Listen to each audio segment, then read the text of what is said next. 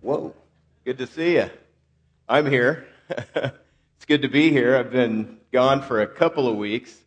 Uh, Cindy and I, uh, and several of us, were at a conference in Fort Worth uh, over the week of November 5th.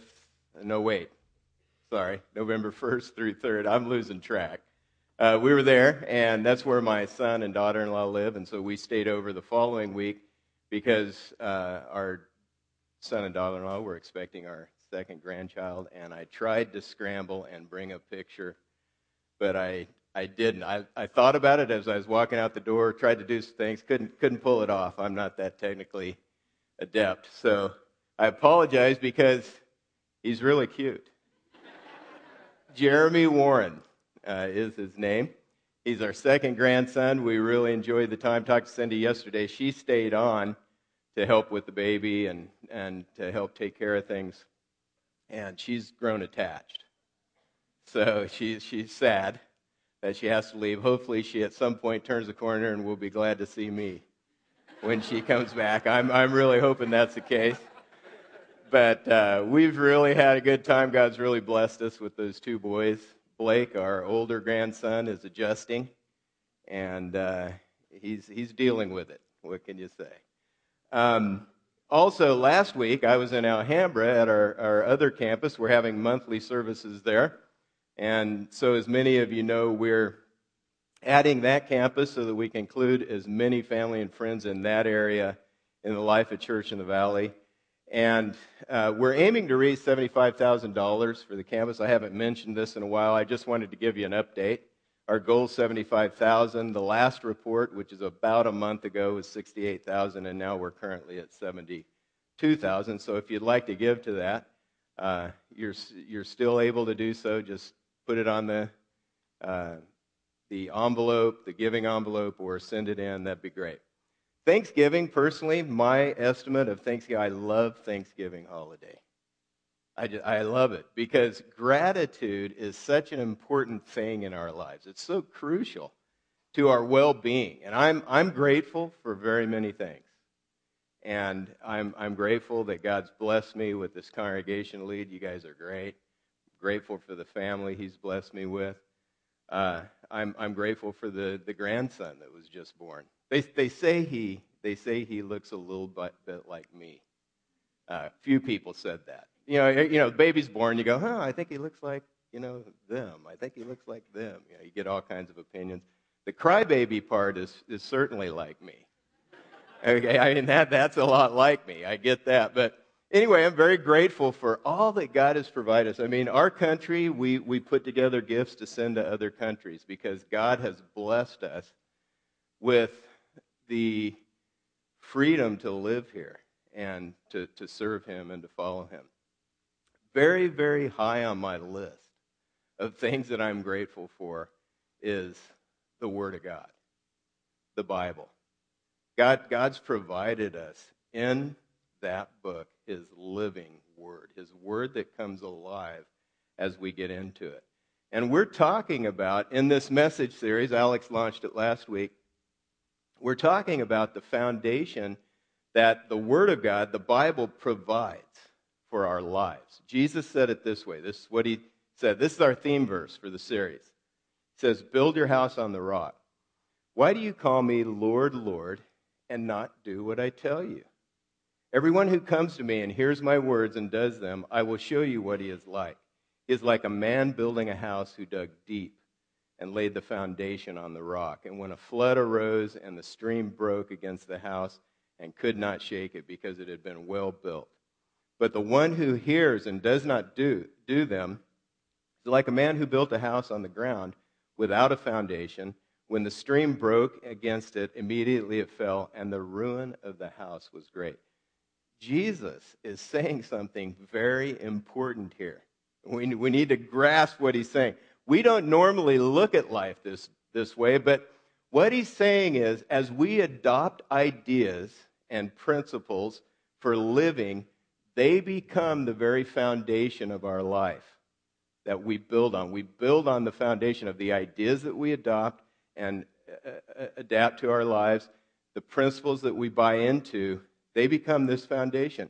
We're either intentional or unintentional about this. We may not give it a thought, but over time, our ideas and our principles solidify like concrete in a basic foundation for approaching life, for making our choices, dealing with challenges, facing trouble in relationships and responsibilities. This, this is the foundation.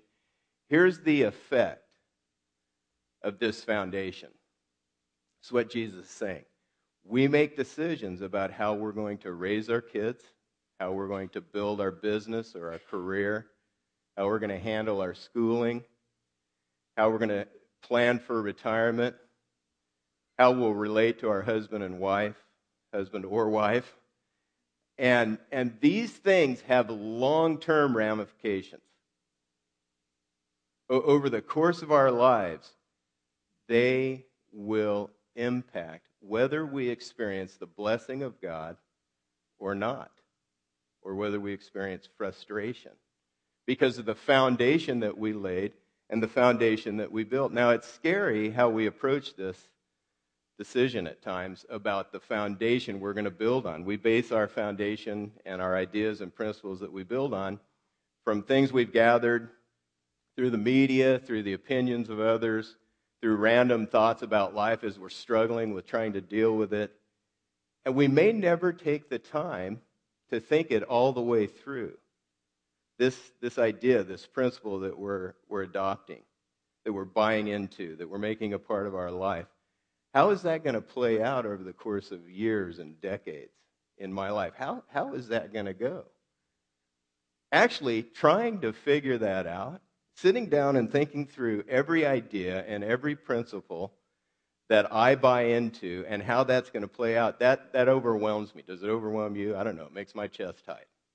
I, I get a little, oh, I can't imagine doing that. I would spend all my time thinking through the ideas and principles that I'm dealing with and trying to decide how they're going to play out. I, I can't do that. I need another vantage point. I don't have the vantage point to pull that off. I can't think it all the way through. I need, I need some help there. With the arenas of life that most concern us, things like parenting, building a career, or a ministry, or a business, we won't find out whether or not the ideas and principles that we're buying into are right for decades. This, this is a big span here. This, the, the things that we're doing now are going to show up in the outcome in years to come. So we desperately need perspective that goes beyond our own and gives us a compass to guide us in the right direction. Perspective and guidance that we can trust. And Jesus shows us where to get it. We may not all buy into it, but this is what he's saying. He's saying the key issue for my stability and success in life is this Will I place my confidence in the Bible as God's word to be my guide? Am I going to put my confidence in it? Am I going to put my faith in the scripture and live the way he says to live there. Ideas matter. The principles that we buy into are critical for our lives. In fact, they're like seeds that get planted in our hearts and minds, and over time they grow into things of beauty that, or things that bear fruit that we can enjoy, or they grow into weeds that we've got to deal with, or even poison things that ruin life later on. For instance, we buy into a principle uh, about parenting, something like uh, just we, we, we read something, we hear something, and we buy into that principle about how to raise our kids. We live that out. Kids are very young. We aren't going to know if the framework we're using to raise our kids is is the right foundation for 15 or 20 years. The, the ideas and principles that we're buying into matter. They have a tremendous impact on our lives. What, what foundation of ideas and principles are you building your life on? How, how can you know whether or not it's the right one? These are core questions to consider, and Jesus, as he always does, he's highlighting the core for us. He's highlighting the very central things that we need to think about in order to live a life of blessing. We, we've got to understand these things. Now, he says God's word is the only sure foundation for life. Not all of us buy into that. This requires a confidence in the Bible that means I'm willing to read it, try to understand what it says, and live it. Not all of us have that. I've heard, in my line of work, I've heard a lot of objections to the Bible. Maybe, maybe you've heard some of these. You know, the Bible's just a fairy tale. It's just full of fairy tale stories meant to teach lessons on character and uh, morality. That's what it is. Sort of like Aesop's fables or Grimm or Mother Goose, but maybe at a higher level. But still, there's just a moral to the stories, and uh, it has some really good principles, some good ideas. It's one of the options. Maybe you've heard that. I actually was telling the story of David and Goliath in a, in a sermon one time, and I looked down, and a gal who was new to the church and just checking out Christianity had a smirk on her face. And I thought, I may never see her again. Because she thought I was crazy for believing that story of David and Goliath because I was teaching it as history. Which brings us to another, another question. How, how do we know that people didn't just make that stuff up? How, how do we know that? The Bible's full of mistakes. You ever heard that one? Yeah, it's full of errors. It's, it's just full of them, especially in regard to history. You, you can't really trust it. And then science and the Bible are so incompatible. How can we buy into it? Bibles, and then when you get into the Bible, some people come up with things like this, and I, I felt this as well. The Bible is so hard to understand, it's confusing. The Bible we have today, another objection, I, I haven't had so much, uh, but I did research at one point just to find out for myself. The Bible we have today isn't what the original authors wrote, so we can't trust it. So, anyway, there, there's an endless amount of questions that raise objections to putting your confidence in the Bible. So, here's how I want to start the message, and then we're going to get into some more practical things about building our life on the foundation. But I want to start by looking at reasons for confidence in the Bible. And if you're investigating Christianity, if you're checking out what it means to follow Christ, this will provide an outline. There is no way I can answer these questions, and no way I can thoroughly deal with the subject matter. That would take, uh, you know, a couple days seminar. Um, but I want to give you an outline that you can use to dig into and begin to discover uh, the, the reasons for confidence in the Bible.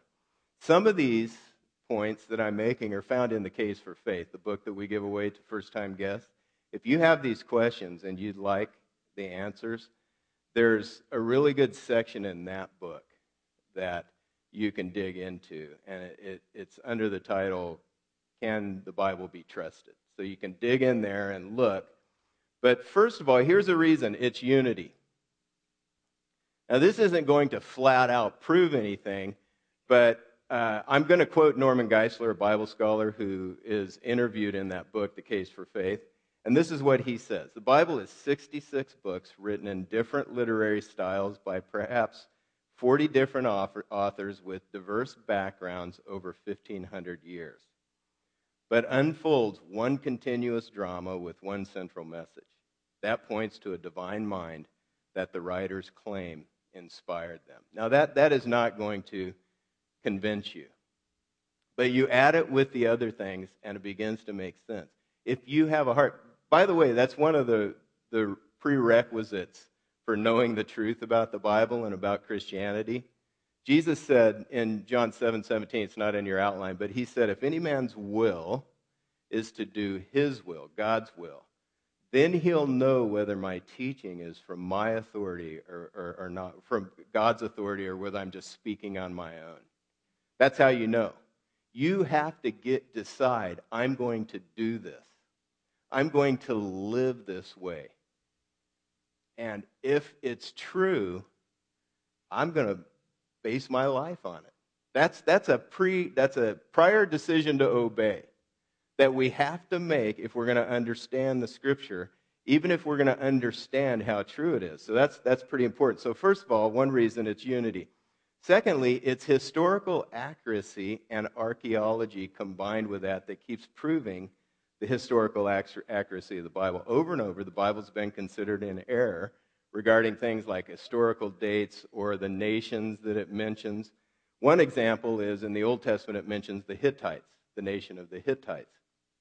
For a long time, secular historians thought the Bible was wrong on that point because they didn't, there was no evidence that this nation of Hittites ever existed whatsoever. Well, in 1906, archaeologists unearthed evidence that proved the Hittites existed. Not only did that nation existed, not only did they uncover that, that capital city, but 40 others that were a part of the Hittite Empire. This, this happens over and over again when it comes to the Bible. This is what Geisler said. There have been thousands, not hundreds, thousands of archaeological finds in the Middle East that support the picture presented in this biblical record. Miraculous confirmation is another reason to have confidence in the Bible. There's two ways through the prophecies that it's miraculous that somebody could make a specific prophecy hundreds of years before the event and it come true in the life of someone on the world, the history of world, the world history stage. Um, so one of the ways is prophecy is miraculous, and then miracles themselves. This is what Geisler said.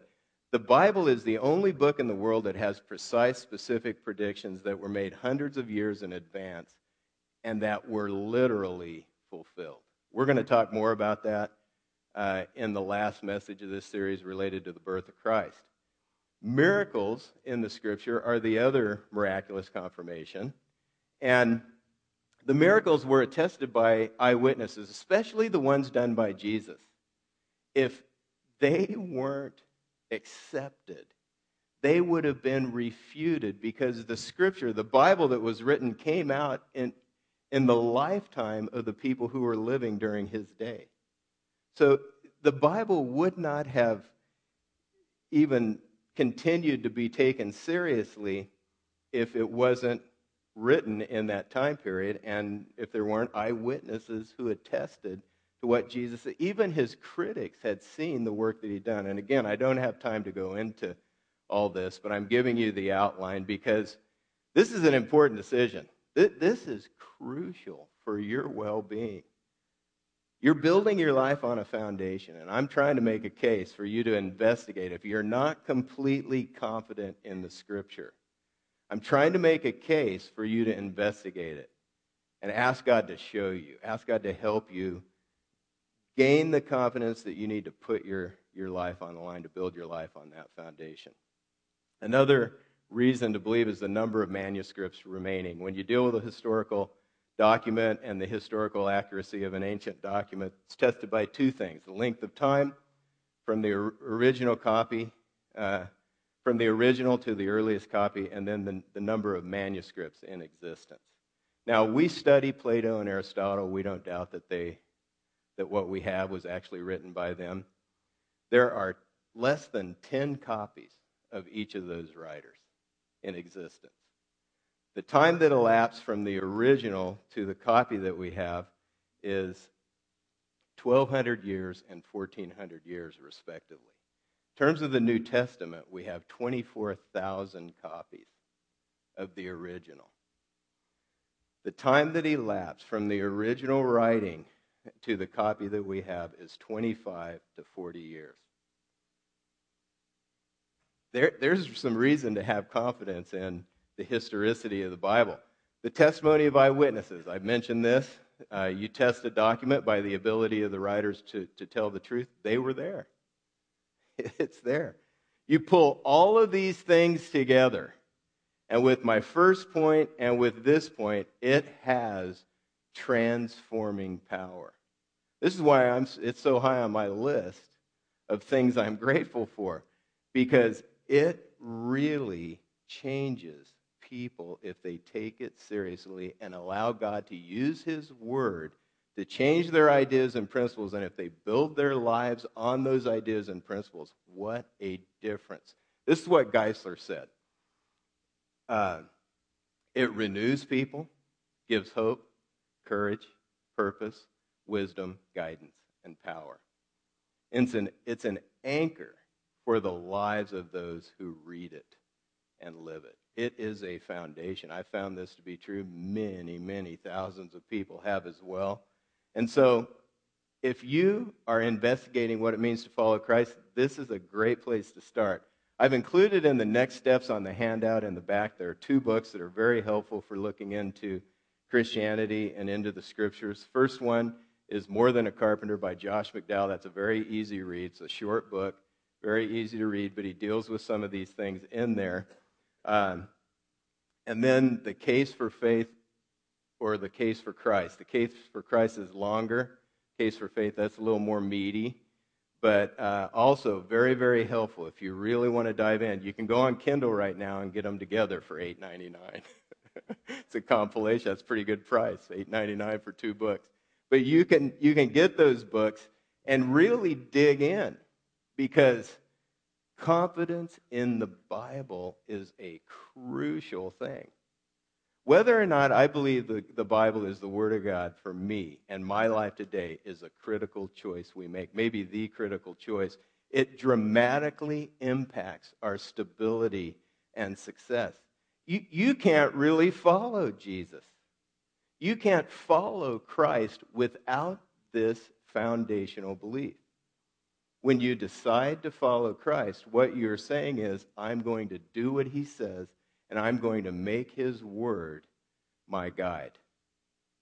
If we try to follow Christ sort of half hearted, halfway, and we leave some of our own ideas in place about life, there are going to be cracks in the foundation. And under the stress and strain of life, it crumbles. So, what I'm talking about is crucial for our well being. And that's why I'm digging into it. That's why we're doing this series. A follower of Christ demonstrates their confidence in the Word of God by keeping it, by keeping God's Word. Jesus is very clear on how his followers approach the Word of God. John, John 8 says, Jesus then said to the Jews who had believed in him, If you continue in my word, you are truly my disciples, and you will know the truth, and the truth will make you free. That word continue. It means you hear the word of Christ, you read the word of Christ, and you follow through to do it. You don't just get st- stuck at, at hearing it or reading it, but you actually intend to live this way. We keep it in mind long enough to understand it, to think through what it means and what God is saying to us through it. Then we put it into practice. This is the way to freedom. Alex talked about the application bridge last week. We ask God for help. God, help us to bridge from what you say here to my life today. At one point in his history, Jesus uh, displayed his power by healing a man who was mute, and that, that muteness was caused by a demon, so he cast out the demon, the man was healed. And he followed up with some teaching to clarify what just happened. I mean, if that kind of happens in a crowd, people are wondering, hey, how'd that, how'd that happen? So he followed it up with some teaching to clarify. And in the middle of that, out of the blue, a woman bursts out and says this Blessed is the woman that bore you and the breasts at which you nursed. And I, you know, if I'm speaking, some woman breaks out with that. I'm like, you know. well, Jesus he, he could only have one mom, and he was trying to include others in what was going on. So, this is what Jesus says. He shifts the focus away from his mother, only one, who was chosen by God for her role, and he points out that everyone can find the blessing of God. It's available to everyone, and here's how. He said, Blessed rather are those who hear the word of God and keep it. This is all through his teaching. The word keep in here in, the, in this verse right here, it means to guard it. to make sure that you don't lose it. You're, you're guarding it, you're keeping it, you're watching over it, you're making sure you don't forget it or lose it.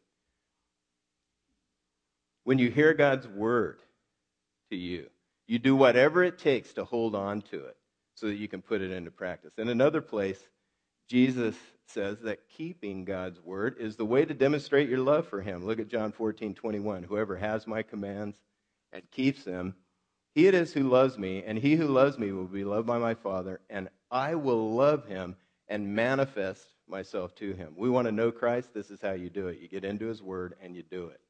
You live it out. You try you, you put it into practice. That's how you get to know him, and that's how you demonstrate your love to him. You, you get the idea from these passages that keeping God's word, knowing it, understanding it, guarding it so that you don't forget it and lose it, is at the core of what it means to follow Christ. This is at the core. So let's look in the remainder of our time, let's look at how do we keep God's word? What does it take to keep it? How do we do that? First of all, we remember it and follow through to do it. Alex talked a lot about this. But you ever give instructions to a, a, a kid or a teen and you know they're, they're not paying attention? They're not intending, they're going to do it their way. That's, that's what James warns against. Don't read it and be thinking about other things, be distracted, and lose it. Hang on to it. He says, But the one who looks into the perfect law, the law of liberty, and perseveres, being no hearer that forgets, but a doer that acts, he will be blessed in his doing. The blessing doesn't come from showing up here on Sundays and hearing. It doesn't come from reading. There's no magical religious activity that we take, that we do, that we take like a pill that turns out and grows the blessing in our life. It's actually found as we read it, try to figure out how it applies to us, ask God to speak to us, which He faithfully does, and then live it. That's where the blessing is. You know, we set reminders. I set some on my phone, remind me 10 hours ahead, one hour ahead, whatever. We set reminders. We, we write post it notes. We put them all over the place. We, we do all kinds of tricks with ourselves to remember the things we really need to re- remember so we don't forget to do what's important. James says if you want to be blessed, don't forget to do what God says in His Word. That's what it takes to build a foundation. We need to do that. It's the very same thing with the Word of God. Number two, to keep God's Word, refuse to develop my own interpretation. 2 Peter 1 20 through 21 says, First of all, you must understand this that no prophecy of Scripture is a matter of one's own interpretation.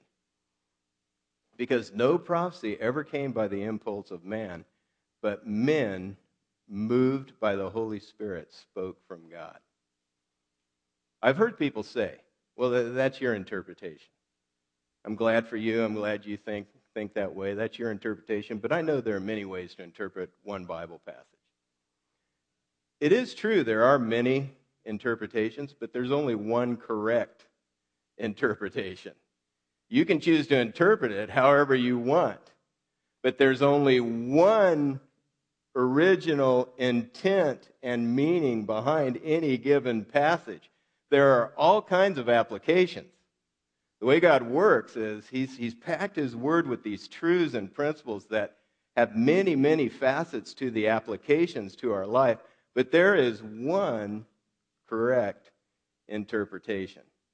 So if you want to keep God's Word, you set your heart to figure out what that is. Keeping God's word means that I learn to interpret it the way that God has intended. And it's not, it's not that muddy. What, makes, what muddies up the water of interpreting the Bible is we don't want to do it. you know, we read something, we're like, oh, I don't, oh, that's tough. That's going to be really hard. I don't know. I don't know if I want to do that or not. So then we get confused it gets muddy when we don't want to do it, so we're tempted to twist it to fit our own ideas. Which brings us to number three to keep God's word. Don't twist it for my convenience. I don't do that. I get into God's word and I try to do it. If I, I'm not going to read through it and I'm not going to tell the story in, in full. If you read through Matthew 15, 1 through 9, uh, you see Jesus, who was very criti- critical of the hypocrites of his day, lambasting the religious leaders, the Pharisees, who had taken a little piece of the Word of God, they added their own tradition to it, and they made it so they could avoid the responsibility of taking care of their aging parents. Jesus let them have it for that. They twisted it for their own convenience. Jesus strongly condemned this. And then 2 Peter says, as he does in all his letters and when he speaks in, in them of these matters, there are some things that are hard to understand. There are. He's talking about Paul. There are some things that are more difficult to understand. Most of it's very clear. Which the ignorant and unstable twist to their own destruction as they do the other scriptures. So we have people, we have this temptation to twist it. And the truth is, if we're going to build our foundation on the Word of God, we, we must build our framework for life, our categories in our mind from the Bible, and not try to fit the Bible and what it says into our framework and our categories. That, that, only, that only sets a foundation that is very weak. For example, the, the Bible doesn't place a very high value on self esteem. Might shock you. It, it doesn't. But the Bible places a very high value on self respect. Now, this is a huge decision if you're a parent. Because if you believe that self esteem is a, is a very high priority in your child's life, you parent one way. If you believe self respect is a very high priority, you parent another way. This is a 20 year decision that you're making for your kids. It can impact generations. Crucial stuff. If we try to adapt the Word of God to our own ideas and our own lifestyle, you don't experience the blessing that God intends. To the extent that we do that, it leaves cracks in our foundation very weak spots in our foundation. To keep the Word of God and build my life on it, I must finally let it change my mind and my ways. I have to submit to it. We don't really like that word submit. In fact, it's not really in the mainstream of discourse these days. Uh, we, we don't, if it is, it's in derision, you know. Yeah, we don't like that. But we need to submit to it. Romans 12 says, Don't be conformed to this world, but be transformed by the renewal of your mind. We let God's word change the way we think, the way we live, what we do. This is the key decision in all of life. This is the key decision in terms of how you're going to follow Christ. All the others fit into this one. This is big. Here it is. Am I above the Bible? Do I put myself above it and do I judge it, or am I below the Bible and do I allow it to judge me? Crucial decision. A follower of Christ submits to God's word and makes it their judge. That's what it means to follow Christ. To the extent that we forget, to the extent that we develop our own interpretation, twist the word to feel better about ourselves and our wrongdoing, when we don't let it change us, there are cracks in the foundation of our lives and it begins to slide down the hill. You can feel it starting to slide. You can feel the slide beginning to happen. Jesus is saying in our theme verse the way to greater stability and success, the right kind of success in life, is to put your confidence in the Word of God and keep it in other words, think it and live it. As the band comes up, I'd like to ask you, if you would, to think through your next steps. If you'd pull out your connection card uh, that we talked about earlier, that Alex mentioned, uh, you could finish completing any information that you haven't had a chance to fill out, or next steps that I'm going to mention or that he mentioned earlier. And when the offering comes around, you could place that in the offering. That'd be great. First next step aim to keep God's word by. Circle one of those. Look back through the, the how to keep God's word points, the four points. Circle one of those. Which do you struggle with the most? What is it that you really need to work on? Um, remembering it, uh, not trying to interpret, being, being better at interpreting it the way it was originally intended, not twisting it, or just letting it change me. What is it, what is it that you're, you're working through right now? Another step could be to investigate the Bible's credibility for myself. There's the books, More Than a Carpenter by Josh McDowell, The Case for Christ, or The Case by, for Faith by Lee Strobel. That's great. What I'd like to do this morning, um, before we uh, worship God with some praise, is if, if you would like to, I'd like to ask you to pray aloud with me this psalm. If, if you want to ask God to help you keep his word this morning, pray this with me out loud. Let's, let's pray. Give me understanding that I may keep your law and observe it with my whole heart. Lead me in the path of your commandments, for I delight in it. Incline my heart to your testimonies and not to selfish gain. Turn my eyes from looking at worthless things and give me life in your ways. Oh God, may you do that for us. May you help us. We need your help even to want to do many times what we find in your word. Holy Spirit, fill us and guide us and help us to do what you've laid on our heart to do this morning.